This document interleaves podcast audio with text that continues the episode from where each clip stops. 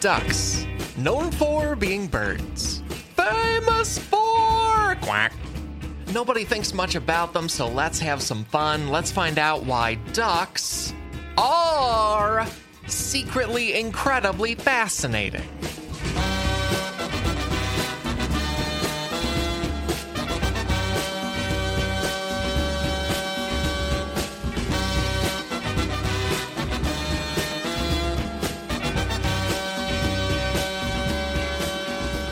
There, folks. Welcome to a whole new podcast episode, a podcast all about why being alive is more interesting than people think it is. My name is Alex Schmidt, and I'm very much not alone. First of all, I'm joined by my co host, Katie Goldin. Katie, hello. Happy middle of the Maximum Fun Drive. Yeah, happy middle of the maximum fun drive day to you too, Alex. I know everybody has the little automatic Google Calendar thing, but I really want to Yeah. just emphasize it. Yeah. Yeah, I got I got a ping about it. I got a ding and a ping about it. And uh, and folks, the last official day of the drive is March 31st, this Friday. So please, you know, take the plunge. If you've never supported the show before, there's never been a better time, and you can also support this network that we are so overjoyed to be part of, and for the first time with a drive. Uh, and as you heard, we do bring guests some of the time in general, but especially during this drive as a celebration. Two wonderful guests join us today. You know them from many podcasts, from award nominated graphic novels, from all sorts of things. And they also podcast together as Jordan, Jesse, Go. Please welcome Jordan Morris and Jesse Thorn. Hello. Hey. Hey, hey, good to be here. What a thrill. What a thrill. And Jesse, welcome back. You were previously on the Myrrh episode. And Jordan, welcome, welcome for the first time. I'm I'm glad to be here for the first of many times. I'm just saying it now. You will be having me back constantly. I'm so happy to be here for the final time. glad to be here for kind of my middle appearance. I'm gonna come Mm-hmm. on one or two more times and then call it. In the, in the run up to starting this, Jordan, you mentioned that you had a past episode topic you wanted to dive into, get into. Uh, yeah, this is just I need some semantic clarification. Um, on a on a recent episode about Ferris wheels, you were doing fascinating episode by the way. If people haven't heard the Ferris wheel episode, Thank you. give it a download. Fun and funny. Give it a whirl. Gi- give. Well, I wouldn't. I wouldn't say that, but you know, Do if you're Ferris sure. wheels do Ferris wheels whirl? Is that your question? Uh, no, it wasn't. I guess I I could I uh I associate whirling with going really fast, but I guess they do. It's a slow whirl, a slower whirl. Anyway, you know, a similar language issue uh, that your episode raised. Uh, Katie, when you were talking about Ferris wheels and kind of like getting sick on them, you used the phrase um, uh, "horking up corn dogs." Oh yes, yes. Now, I was under the impression that what one horked down something. Like if you're, you know, you're an excited kid, you're getting your first corn dog, you hork it down. But you you used it as horking up to mean, yes. you know, vomiting, I guess. Mm-hmm. Um, do do we know definitively? Do you hork up or do you hork down? Well, what horks down must also be horked up, I suppose. I feel like horking. That is so true. That is so true. Now more than ever. I feel like horking is omnidirectional. It's an omnidirectional sort of horking. You breathe in, you breathe out. You hork in, you hork out. to live is to hork. what are, what are we on this earth to do but hork? I think horking is an act of extraordinary passage. Mm-hmm. Okay, so any whether whether up or down, it's kind of like the enthusiasm that matters. Is that what you're saying, Jesse? the vigor. Yeah, it's a sort of a matter of vigor and volume, the two V's. Okay, And when I say volume, I mean volume in terms of amount of uh, content and in terms of level of noise. That's the two V's of volume. So it's the two V's, one of which is also two V's. I thought it was the three V's with viscosity as well. Yeah, viscosity is also, and of course, you have to worry about thermal breakdown. That's what they say in motor oil commercials viscosity and thermal breakdown. I was wondering if it was maybe a regional thing, like east of the Mississippi, you hork up. And west of the Mississippi, you best foods. right, exactly. I mean, I grew up in Hoagie, uh, I guess. I grew up in southern Southern California, so I'm not really sure if it's regional to Right. Southern California or if it's regional to me, uh, Katie. Like to your Yeah. house? I mean, I don't even know if my family says it, to be honest. So you're saying it's regional to you in the same way that rain cloud that's raining on you right now is regional to you? And my tiny umbrella that just Yeah. covers my head.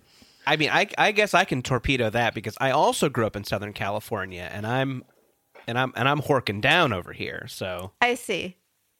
I did as an Illinoisian. I just I just followed it so smoothly when she said it on the Ferris wheel show. I was like, I know exactly what she means, and I haven't heard this before. But at the power and the, of this vernacular, I'm in. I'm going. Forget ducks. This is the episode. Well, I'm excited to be on this special episode of Secretly Incredibly Fascinating about horking. Yes. Hork is the title of this week's episode. it is what ducks do. They do hork. yeah, great segue. Uh, what's the chant from Mighty Ducks? It's just quack, right? So then we all start chanting hork, just hork, Hork, hork, hork, hork, hork, hork. orc, orc. and then you get into their famous formation, the flying V, which is Wow. something that was The said earlier. V. So Yeah. that We did mention bees. It does tie together. this episode is good. the podcast is good. Everything's good. Because with this topic, ducks, like let's start with our relationship to it or opinion of it. Uh, our, our guest, Jordan Jesse, either of you can start, but how do you feel about ducks? very pro. Something that ducks have given us is all of the I won't say all, some of the greatest cartoon characters of all time Yeah. are ducks. And I'm speaking specifically of Yakky Doodle, the famous Hanna-Barbera duck. yeah that is friends with a dog. I think there might be some other cartoon ducks, but I'm mostly interested in Yakky Doodle. Yeah, well, you never worked on a Looney Tunes cartoon where you were encouraged to use secondary characters from the Looney Tunes universe. Listen, I'm a company man. There's a new season of Jellystone coming to HBO Max soon, featuring lots of Yakky Doodle content. I Can't believe you didn't mention Baby Huey. Oh, Baby Huey, that's another good. Huey. Yeah, he is a um, he's a Icon. Harvey character, yeah, and an icon, of course. Um, but I think he's from the Harvey family of characters. Yeah. but but yes, an icon. We stand. We have no choice but to stand a diaper legend. Yes. Uh, so yeah, but yes, uh, I I like ducks because of their association with some of some of the greatest cartoons of all time. Um, We joke, but Donald and Daffy, so funny, still to this day. Um, Yeah. legends, both of them. I have two associations with ducks. One is that my father was a duck collector. He had a duck collection. Oh. And um, I even, on my desk, I have a duck that he collected that I took from his house after he passed away. And um, I don't know why he collected ducks, uh, but he did. He had quite a number of them. And I I think also that speaking to Jordan's point, the duck is one of the funniest birds, the reason being that it has all of the weird belligerence and flat beak of a goose, but it's not actually scary. So, oh, like an, Yeah. a goose, if you've ever had a goose come at you, it's mm-hmm. genuinely scary. Whereas if a duck was bothering you, you would just laugh in its face. Wow. I, I never thought about him that way, but I think that's my childhood association with him is walking around the arboretum in our town with Canada geese being threatening. But the mm, ducks Yeah. were fine. Yeah. Yeah, the ducks are like, "Quack, quack, quack." Yeah, the duck is the dinosaur that nature has humiliated.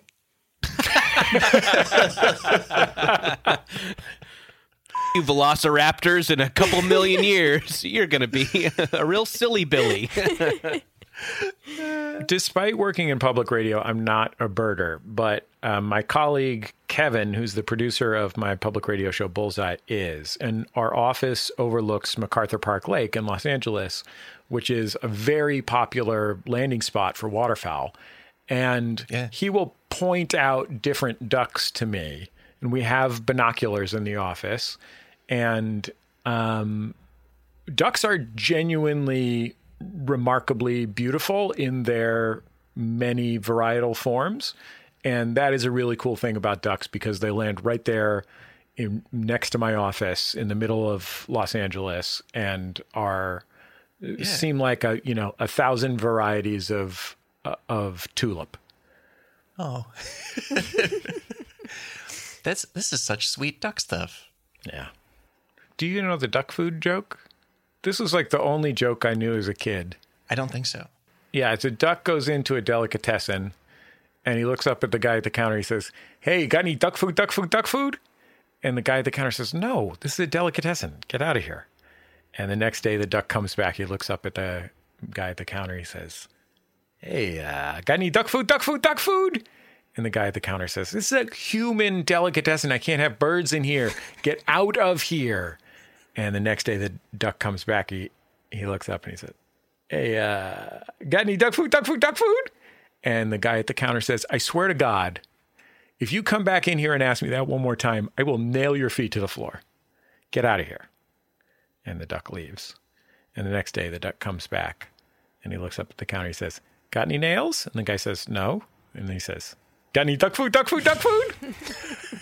hey, hey, I hey. I heard that joke growing up. I always heard grapes, uh, like the duck wanted grapes, which is odd to me because I was I would always get hung up on the joke and I wouldn't laugh because I was thinking too hard about like why would a duck want grapes? I've never seen a duck eat grapes.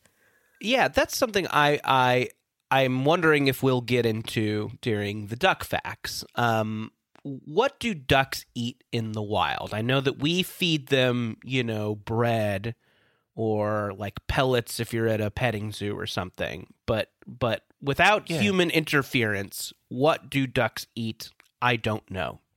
Let's let's dive into that because uh, on every episode, our first fascinating thing about the topic is a quick set of fascinating numbers and statistics. And this week, that's in a segment called 2020 24 stats to go to research for the SIF pod. Method to do and figures to quote to research for the SIF pod. Hey, Beautiful. Thank you, guest guitarist Jordan Morris. one, two, three, four. I forgot to do that. Can we do it again where I remember to say one, two, three, four?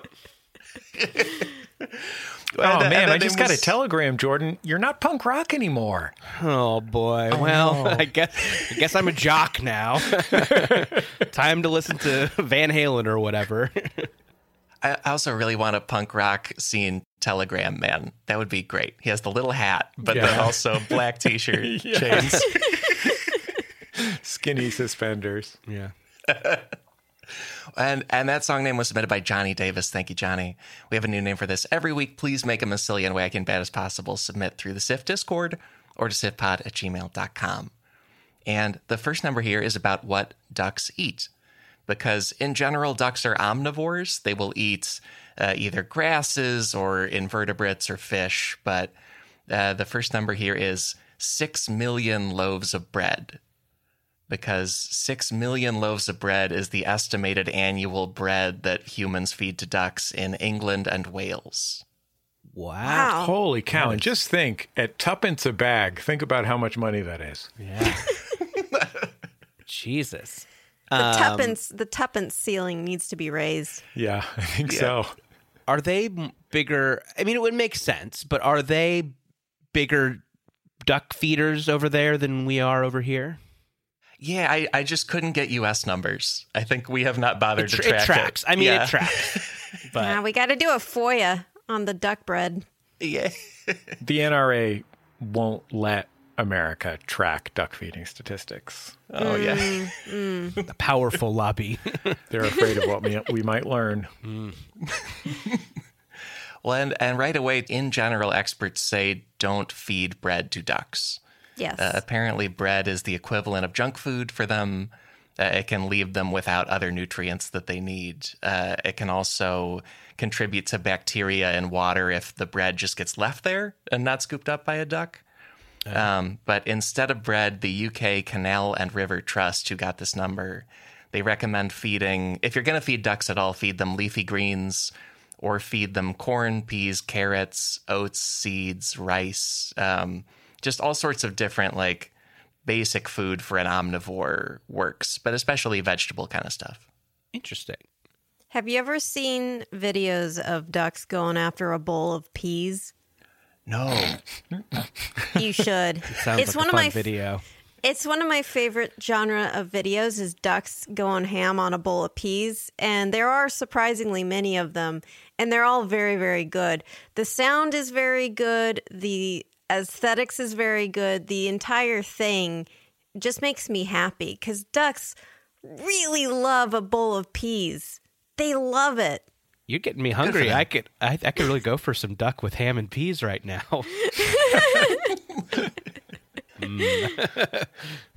But yeah, it turns out there are also pet stores that make specially formulated waterfowl food. That's nice. So you can get spe- you can get like pellets of stuff that is the right duck nutrition. Uh, just don't give them bread, but give them lots of other stuff.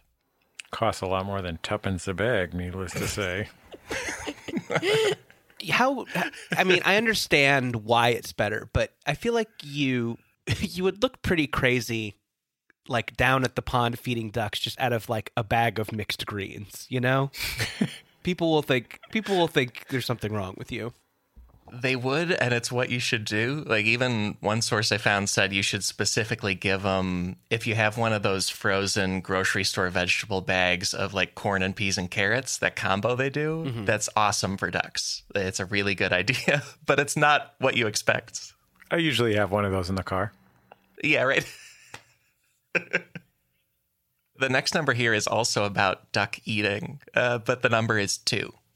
It turns out there are two broad categories of ducks based on how they go about eating, because they're all omnivores, but the U.S. Forest Service says there are dabbler ducks and there are diving ducks. Wow. There are ducks that just dabble at being ducks and ducks that dive right into being ducks. Yeah. The At television dabblers. news stations, there's Doppler ducks. There's dilettante ducks. Mm-hmm. And it's a it's a shame what happened with those Dilbert ducks, huh? Yeah, it really is. like really them? okay. Isn't that just Mallard Fillmore? Oh yeah. Wow, it really is. Well He was played. he was there the whole time. right under our noses.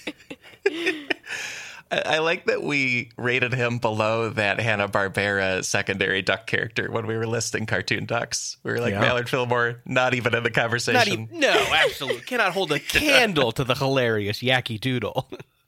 and his dog friend Chopper. I looked it up.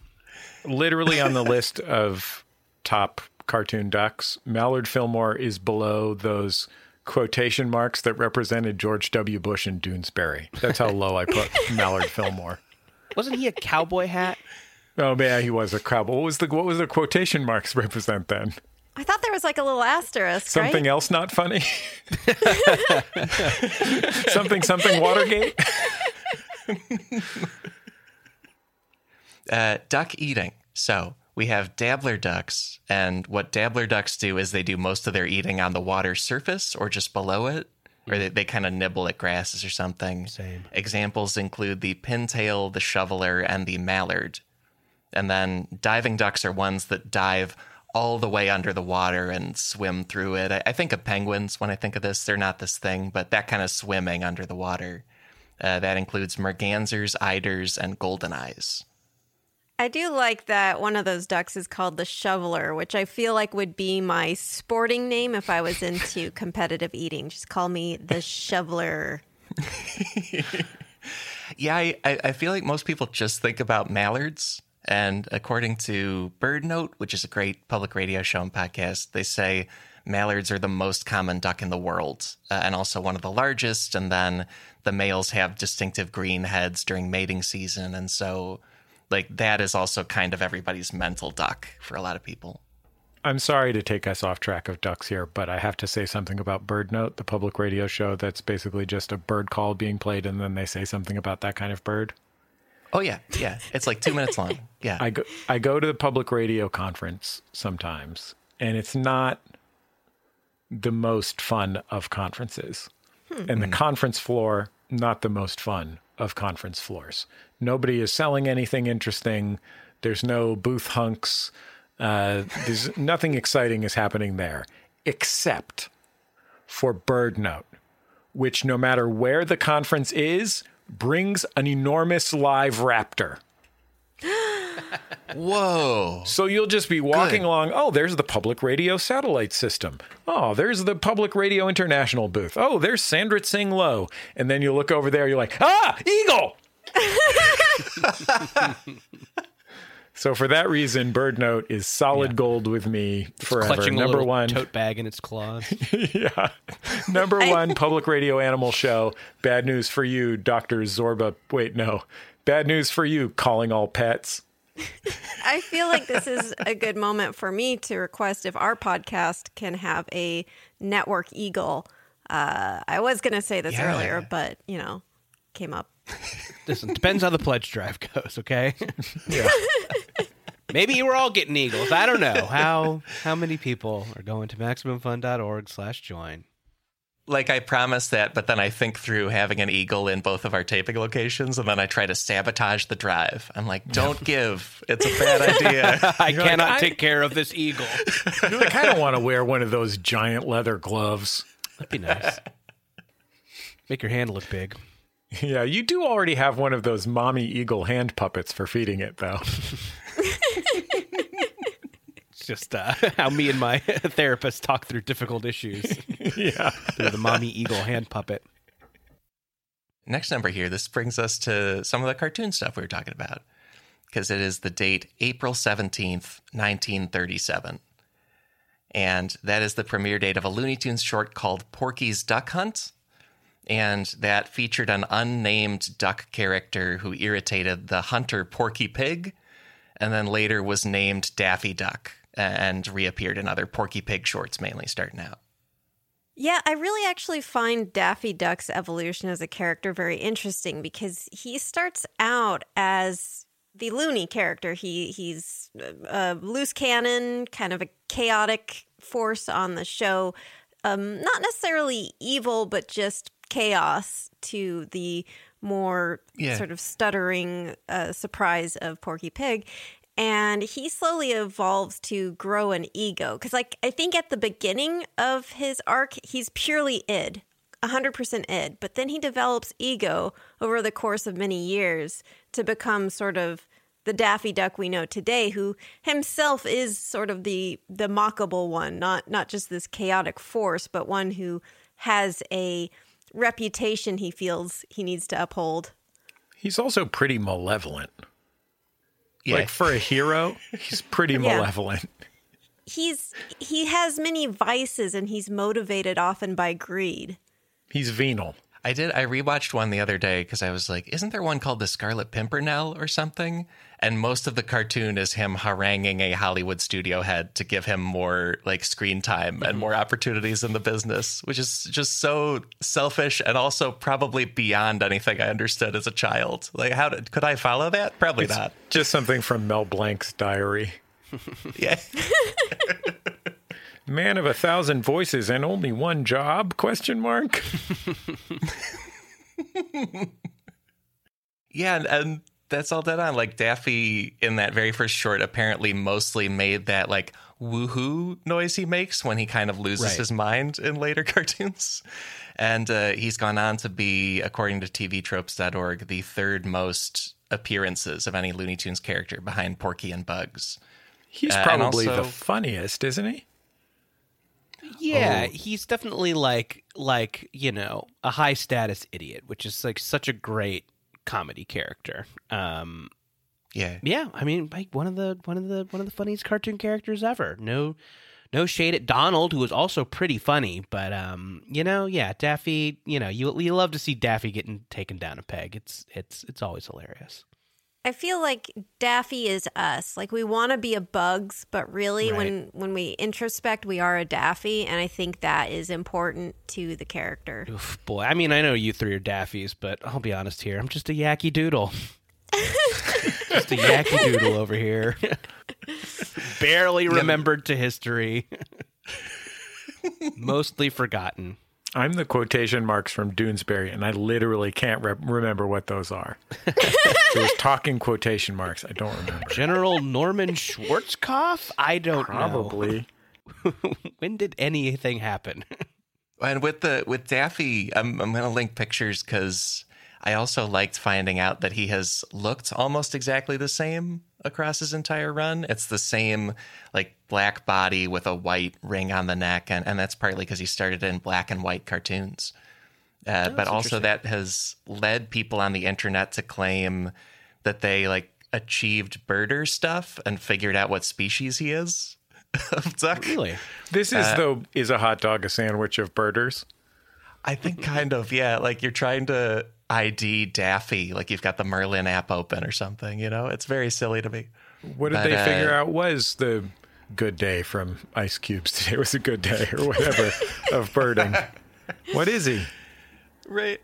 They so I I disagree with what they think, but I'll link the Cornell Ornithology Lab of the Oh, yeah, species. they say he's an American black duck is the name of the species. That's an actual species name, but it's really a brown looking duck that doesn't really have that neck ring. And I, I sent you folks a picture of one. It, it doesn't look like it to me, but the internet says that's Daffy's species.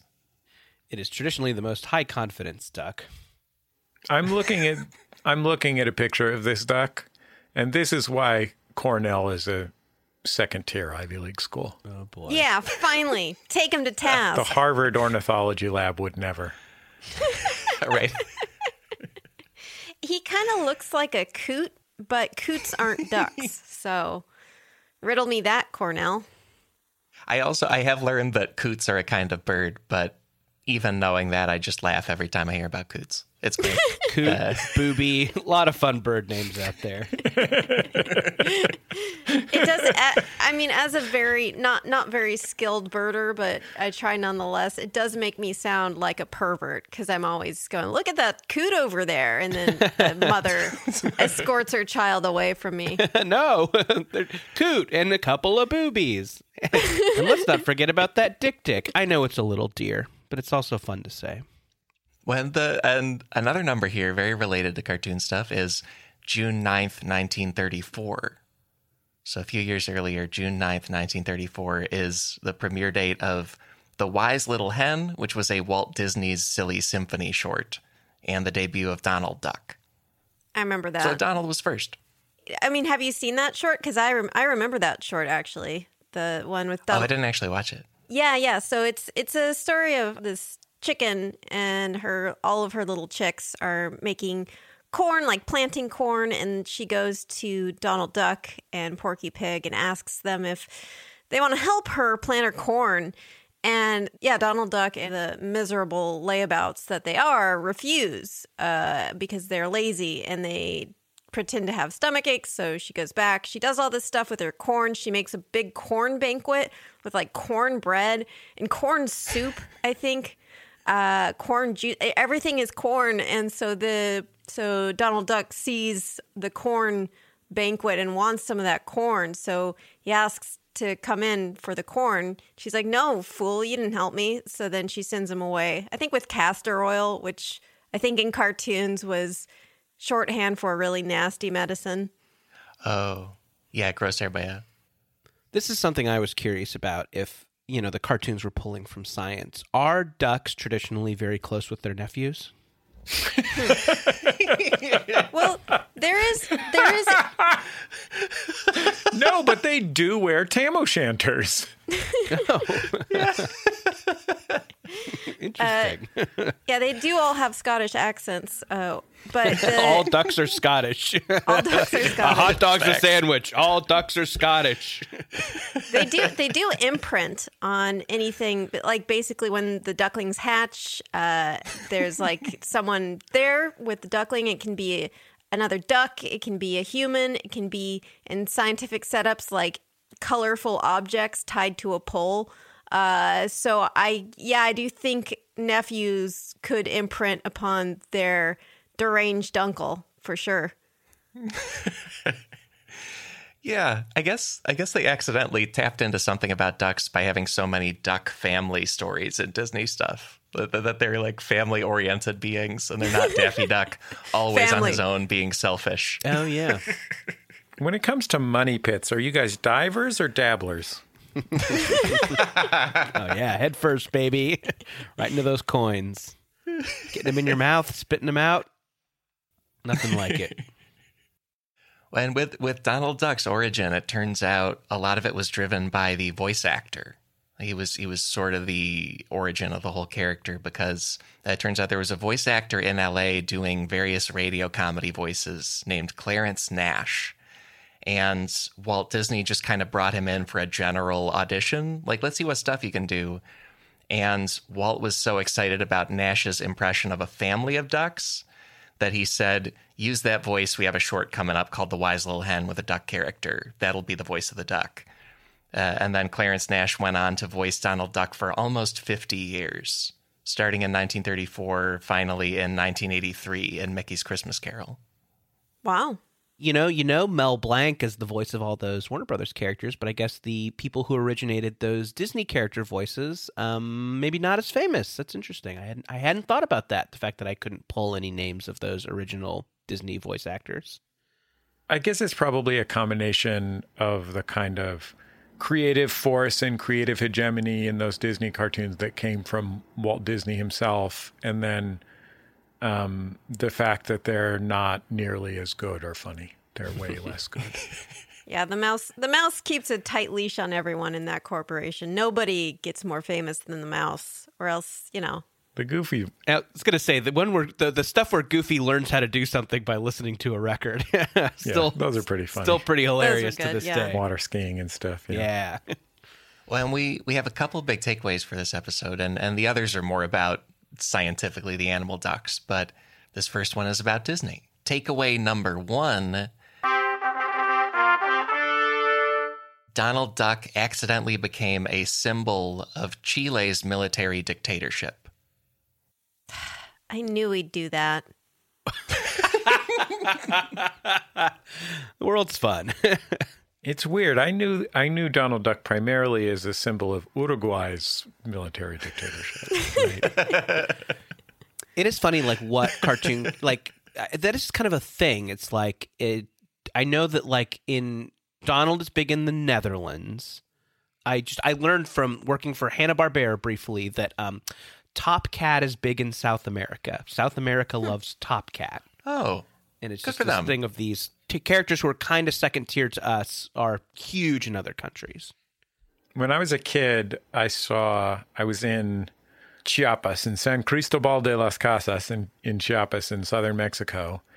And I was friends with this kid named Miguel Angel. And we were just sort of like fast friends. I was only there for a few weeks, but we were like fast friends.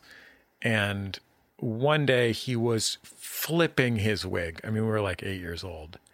And just like just like coming and grabbing me and my mom and be like me like he didn't have any english and i didn't have very much spanish. My my mom did but not me. And just coming mickey goofy mickey goofy mickey goofy. And we went and it was a traveling stage show of the disney characters where they oh. like sang and danced in in spanish obviously to promote i think fanta if I remember hmm. correctly. It was really something else. Like it was really just like you could just imagine these sort of dingy Donald Duck heads coming off and somebody smoking a cigarette and being like, I used to do ah. Cervantes, you know?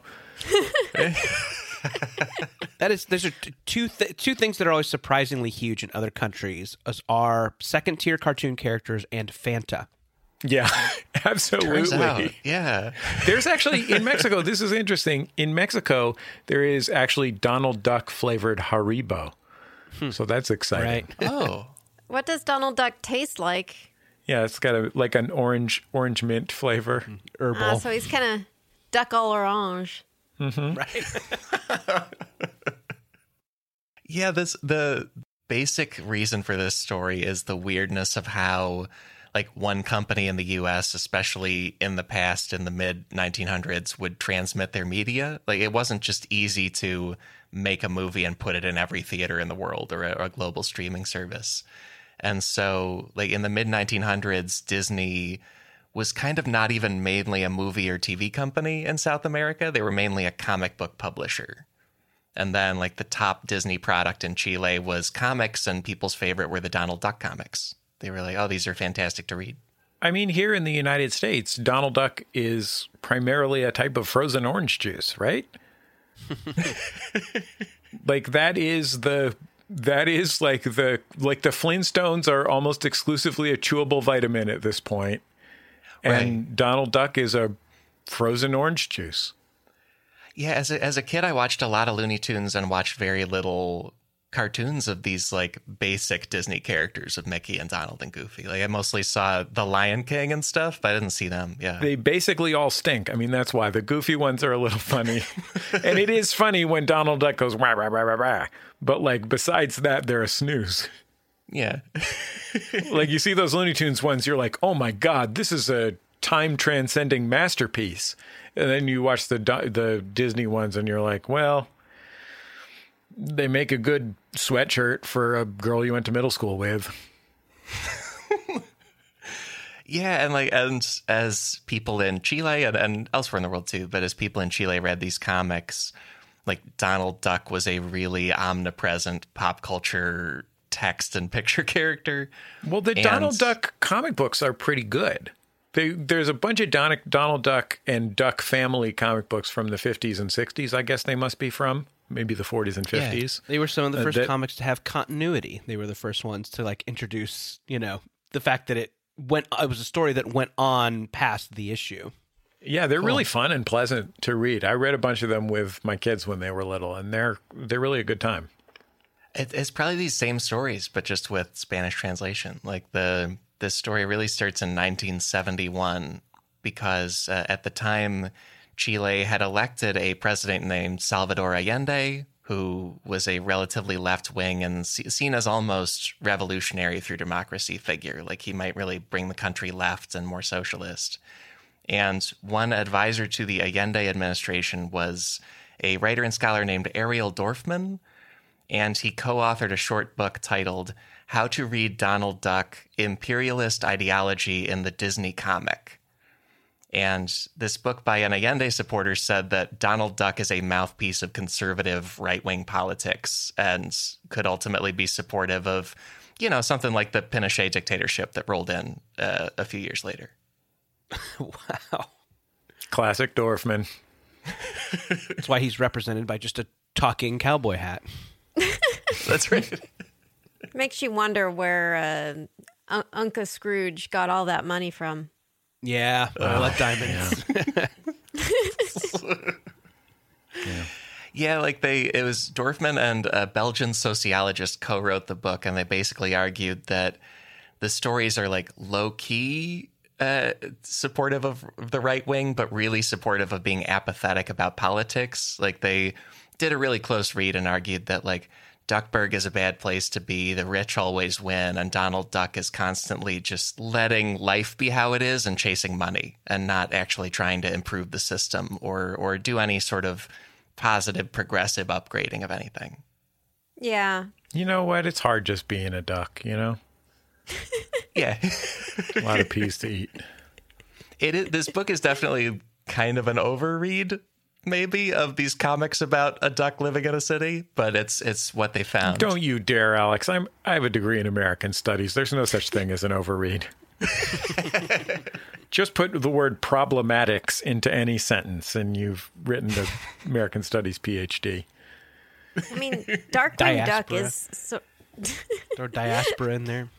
Mm-hmm. Uh, didactic and diasporic. Uh, Yeah, mm-hmm. Dark Darkwing Duck is a bit of a broken windows policing kind of uh, symbol, right? Symbol of broken windows policing, right. of course. Yeah. ADAB. yeah, all Darkwings. all Darkwings are bastards. Oh, Gizmo Duck in there too. Fuck yeah. that guy. yeah, what is up with him? He's got a wheel for a butt. I think it's in place of his legs. No, okay. Right. But the butt is an element of the legs. So, you know. Yeah. That's true. What is what is the butt if not the top of the legs? What it- more than uh, ever. no, no, we're talking about ducks here. So what is the cloaca? Oh, oh right. yeah. Probably a cannon or something. when and yeah, and this like this book, we're we're sort of reading it the way the authors did. Like, let's read as many things as we can find in it. But then that book publishes in 1971, and then two years later, General Augusto Pinochet leads a military coup, overthrows Allende. The Nixon administration in the U.S. supports the overthrow, and you know, you some dictators would probably just let this book go, but Pinochet banned and destroyed the book whenever possible. apparently, Dorfman would turn on his TV and see like footage of soldiers burning copies of it. The Chilean Navy seized 10,000 copies and dumped them into the ocean. And uh, protesters threw rocks at Dorfman's house windows. One of them tried to run him over with his car, and the attacker with the car shouted, Viva El Pato Donald, while they did it, which is Spanish for Long Live Donald Duck. Uh, Oh my god. I'm just glad someone was standing up to wokeism. And I know I sound like a broken record here, but I mean, if there was, there's a duck for the workers, and it's Yakky Doodle. he controls Solidarity forever the between means of Yakky Doodle and that dog he's friends with. Chopper. I looked it up. Baby Huey is a is a staunch libertarian. Yes. You'll Let The the right to- market decide. Yeah. The You'll right to take wear his gun when you pry it from his cold dead diaper.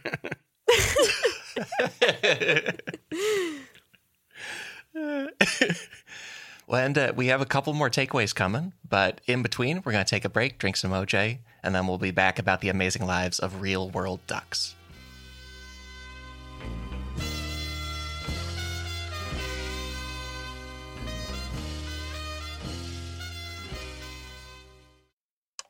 Back for another game. You know it. What's going on?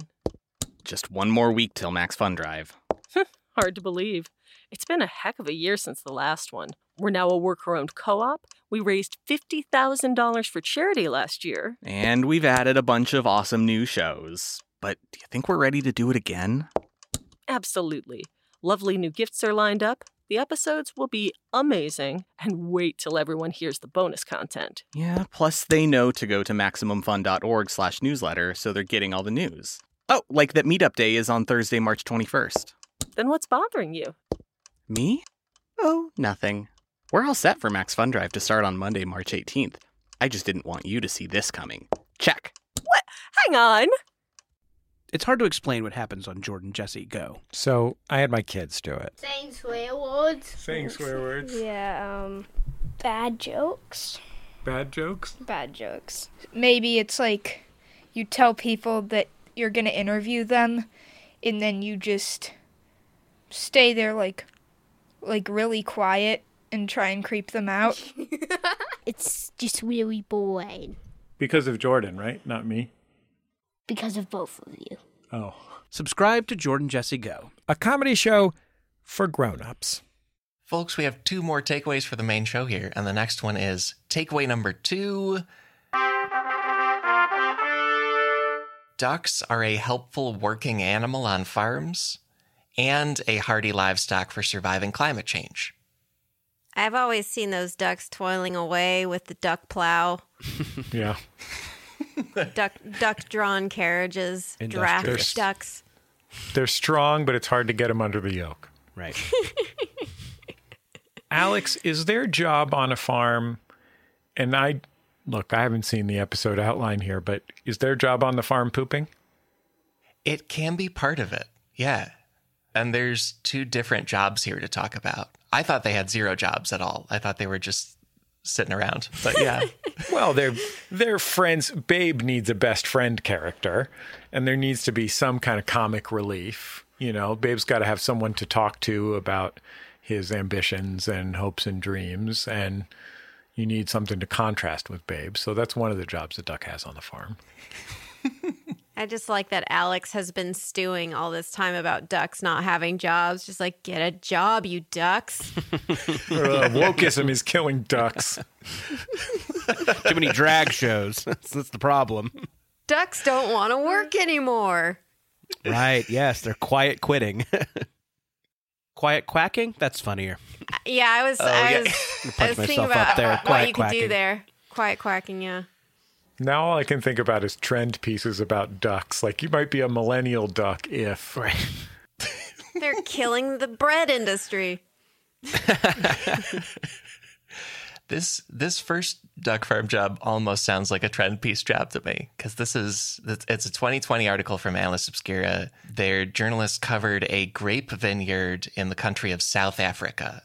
But this this is a more than 300 year old vineyard, and they just started doing a natural form of pest control, where each morning they release a flock of about 2,000 ducks into their vineyard Sorry. and it's specifically a breed called the Indian runner duck. So it, it doesn't fly so much. It like runs around and eats bugs as fast as it can. the pest Uh, on these farms is one giant horse. I want to see a video of a thousand ducks being released. 2,000. Yeah. Two thousand, It's twice as good. thousand. Yeah. Imagine the sound. Yeah, they all they all run and quack and then they eat insects. They also eat snails. They they will even eat the larvae of these kind of animals. And then also they after eating defecate in the fields, which is a natural fertilizer for the grapes as well. And so they are working farm ducks at a vineyard. Sorry guys, I'm watching the AP video of these ducks. Oh, do it. Yeah, yeah. How could you not? Like, uh, I bring this up? They're Come so on. stupid looking. Now just imagine the Jurassic Park soundtrack over this.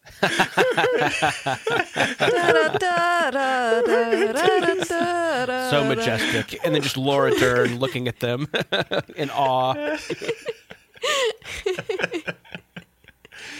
Yeah. And then and apparently also the owners said that they this was their second idea was the ducks and their first idea was chickens. But chickens, quote, proved not to be so efficient. Yeah. Mm. Yeah, I don't think you can tell a chicken what to do. A duck, forget I, it. a duck, I think you can like point that duck in the right direction. A chicken, no, no, I don't see it with a chicken. Yeah. Too busy listening to REM and drinking OK Cola. Disaffected. Right. Gen Chick- X chickens, chickens. Are the, chickens are the Gen X bird. Yeah.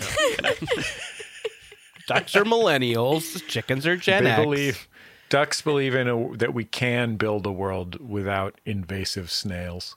Right. and of course, boobies are Zoomers. Yeah. Yeah. Always on TikTok showing their plumage. Right. I think turkeys are boomers. Just real Turkeys are boomers, old fashions. Yeah. Yeah. and of course, penguins are the greatest generation. Thank you for your service. We salute you, penguins. Shockingly accurate. Let me ask you this: Have you ever had this problem with puffins? Uh, hello, what are you going to do about the teapot dome scandal? Yes, Right. that's right. puffins are from is that the Gilded Age? Yes. Seems right. Because they wear little tuxedos. Yeah. Right. Yeah. Well, there, there's another kind of working duck here, and uh, it turns out this is a Japanese rice farming technique called aigamo, uh, and it's also being spread worldwide now that there's more mass media to tell people about it. What you do is you plant your rice at the same time you introduce hundreds of baby ducklings into the rice paddy. It used to be more of a college radio thing. makes the dean so mad. Can't catch all of them. Uh, but the, apparently, you do this in early June is the exact timing, and then these seedlings of rice and the ducklings grow up together. Aw, And- and they become friends. Uh, well, not so much, but they, Very the- unlikely animal friendship here. because apparently it's a thing where rice plants have too high of a silica content for a baby duck to eat it. And so you leave them together for six weeks. The ducklings eat all of the other plants and weeds and make room for the rice. And then after six weeks, you remove the growing ducks and let those become adults, eat those ducks, and then also have thriving rice. Do they remove them with like those little nets that you get like at the carnival where you try to scoop up the duck from the rotating thing, but the net's kind of hard to handle and then you don't get a prize? Yeah, sure. Each farmer gets a big bear. Like, oh yeah, hey, All right. A Guns N' Roses mirror. Sure. Stewie from Family Guy, but with dreadlocks? this license probably isn't. Uh, the the the very last story it's about raising ducks as poultry, but it's because of climate change. And the the magazine The Atlantic they sent somebody to Bangladesh in 2019 and found out that due to flooding that's new from climate change in Bangladesh, people are raising ducks instead of chickens. And it's for the extremely simple reason that ducks swim.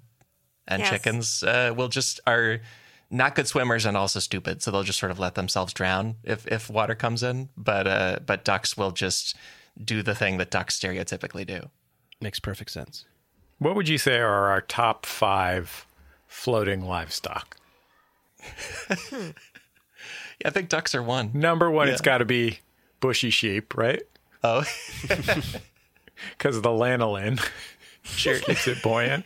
Goat with waders, those little puffy inflatable Yeah. waders. on a Oh, goat. yeah, sure. like swim wings, sure. Yeah, water Let's wings. say diving horse from early 19th century circus. Yeah, absolutely. oh, and factory meat farm in a boat. oh man, way to bum us out, Jesse. Sorry. Stupid number five. Ugh. But uh, there's one last fast takeaway for the main show. It is takeaway number three. Millions of North America's ducks gather and breed based on the past movements of glaciers. It turns out there is a whole region of uh, the US and southern Canada called the Prairie Pothole region and it's full of kind of divots in the land that become wetlands in the spring where millions and millions of ducks will all gather to breed. That's amazing. I'm I'm excited to find out that I've been in the wrong place to breed this whole time. Gotta get, gotta get yourself to the wetlands. You know what I mean? All these years I wondered why I wasn't breeding. Why won't anyone gather with me? I said. You didn't follow in the wake of a glacier. I, I like the idea that cool guys really know glacier movements. Like that's how they get the ladies. Hey, Four Eyes! Where, what do you think carved this canyon, baby? Oh, I'm following glaciers here. Oh, nice ice sheet, nerd. oh, I'm reading books. Uh, I'll see you out at the fjord tonight. and then he hits the glacier and it plays rock around the clock. yeah, and this uh, so this region it's more than three hundred thousand square miles of the Dakotas, Minnesota, Montana, and the Prairie provinces of Canada. It's traditional land of the Oceti people and the Cree people, many other groups. Um, but it's distinctive for this place where the Laurentide ice sheet a few million years ago advanced across it and then receded. And so that left behind huge stuff like the Great Lakes, but also tiny wetlands. And every year that attracts an estimated 8 to 10 million ducks, plus up to 1 million geese. It's the main breeding area for at least seven entire species of North American ducks. Uh, and then they like go elsewhere to live after they're d- done breeding. I didn't know there was this huge gathering of them going on. I hate to bring this energy to the podcast, but I keep imagining the smell.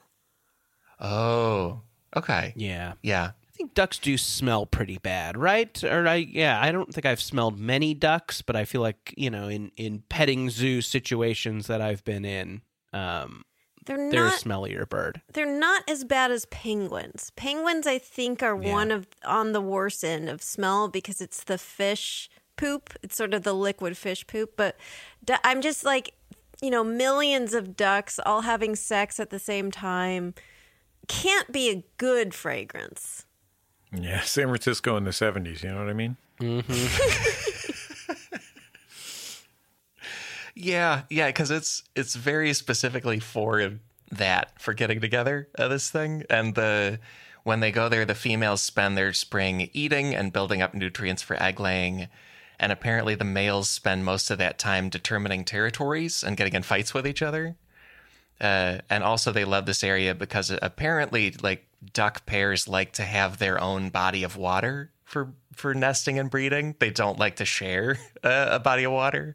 So this place with a bunch of tiny little wetlands that works really good. It's a bunch of separate little pods. Duck suburbanites. They're millennial ducks, so they can't afford to buy their own body of water. They just Yeah. rent. I can only rent. Duck uh, condominiums. It's a live, live poop development, mixed use. But but yeah, this is just going on. It's a like migration miracle that I think is neat. And also apparently locals in the Dakotas especially whenever there's a heavy snowfall in winter, they call it duck snow. Because they know that when it melts there will be plenty of wetland water for the ducks in the spring. Like it's it's a very duck focused area. Duck snow, huh? Yeah. That's I don't I don't have any cool names for snow. It just happens No. to me, you know? This is why, in my opinion, every state gets two senators. They're not apportioned because someone has to speak for duck country. yeah. You can't have the tyranny of the majority. Uh, not let the ducks have a voice. But somebody from South Dakota has to uh, stand up for the ducks. Taxes, toilets, and taxes. Yeah.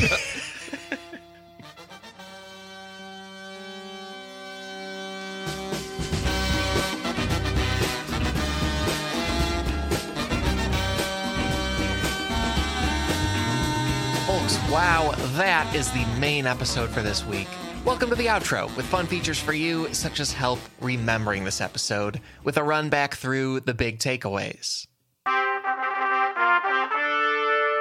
Takeaway number one Donald Duck accidentally became a symbol of Chile's military dictatorship.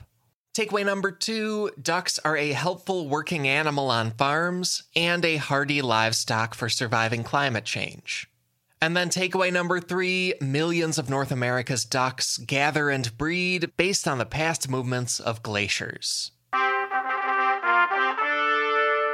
Those are the takeaways. Also, I said that's the main episode because there is more secretly incredibly fascinating stuff available to you right now if you support this show at MaximumFun.org because members get a bonus show every week where we explore one obviously incredibly fascinating story related to the main episode.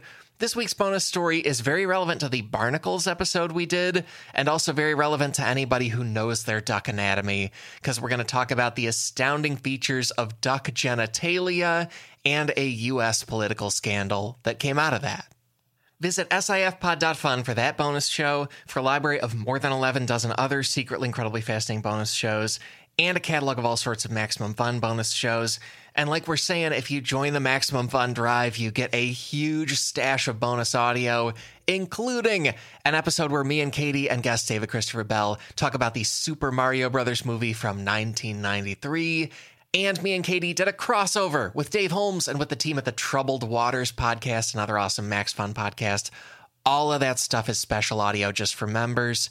Thank you for being somebody who backs this podcast operation. Additional fun thing check out our research sources on this episode's page at MaximumFun.org. Key sources this week include the U.S. Forest Service, the Ducks Unlimited nonprofit group, The Guardian, and oh yeah, that nonprofit radio show Bird Note with the, the fun raptors at the conventions.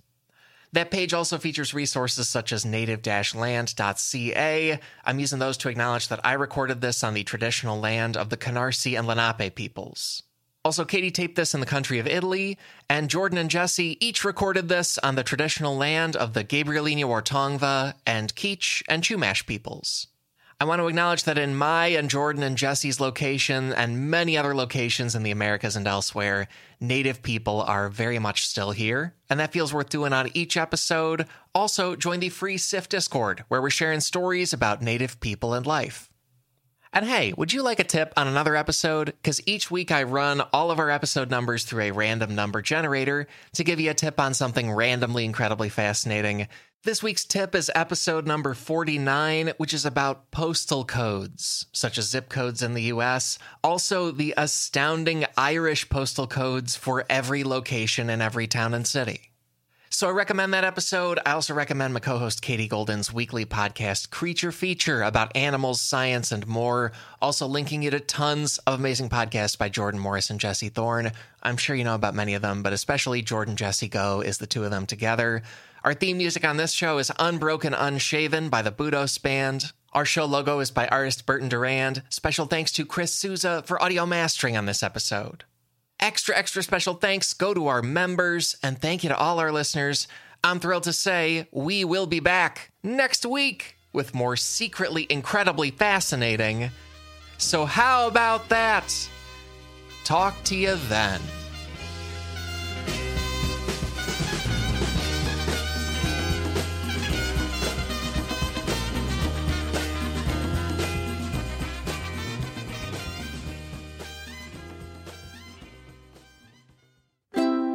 MaximumFun.org. Comedy and culture. Artist owned. Audience supported.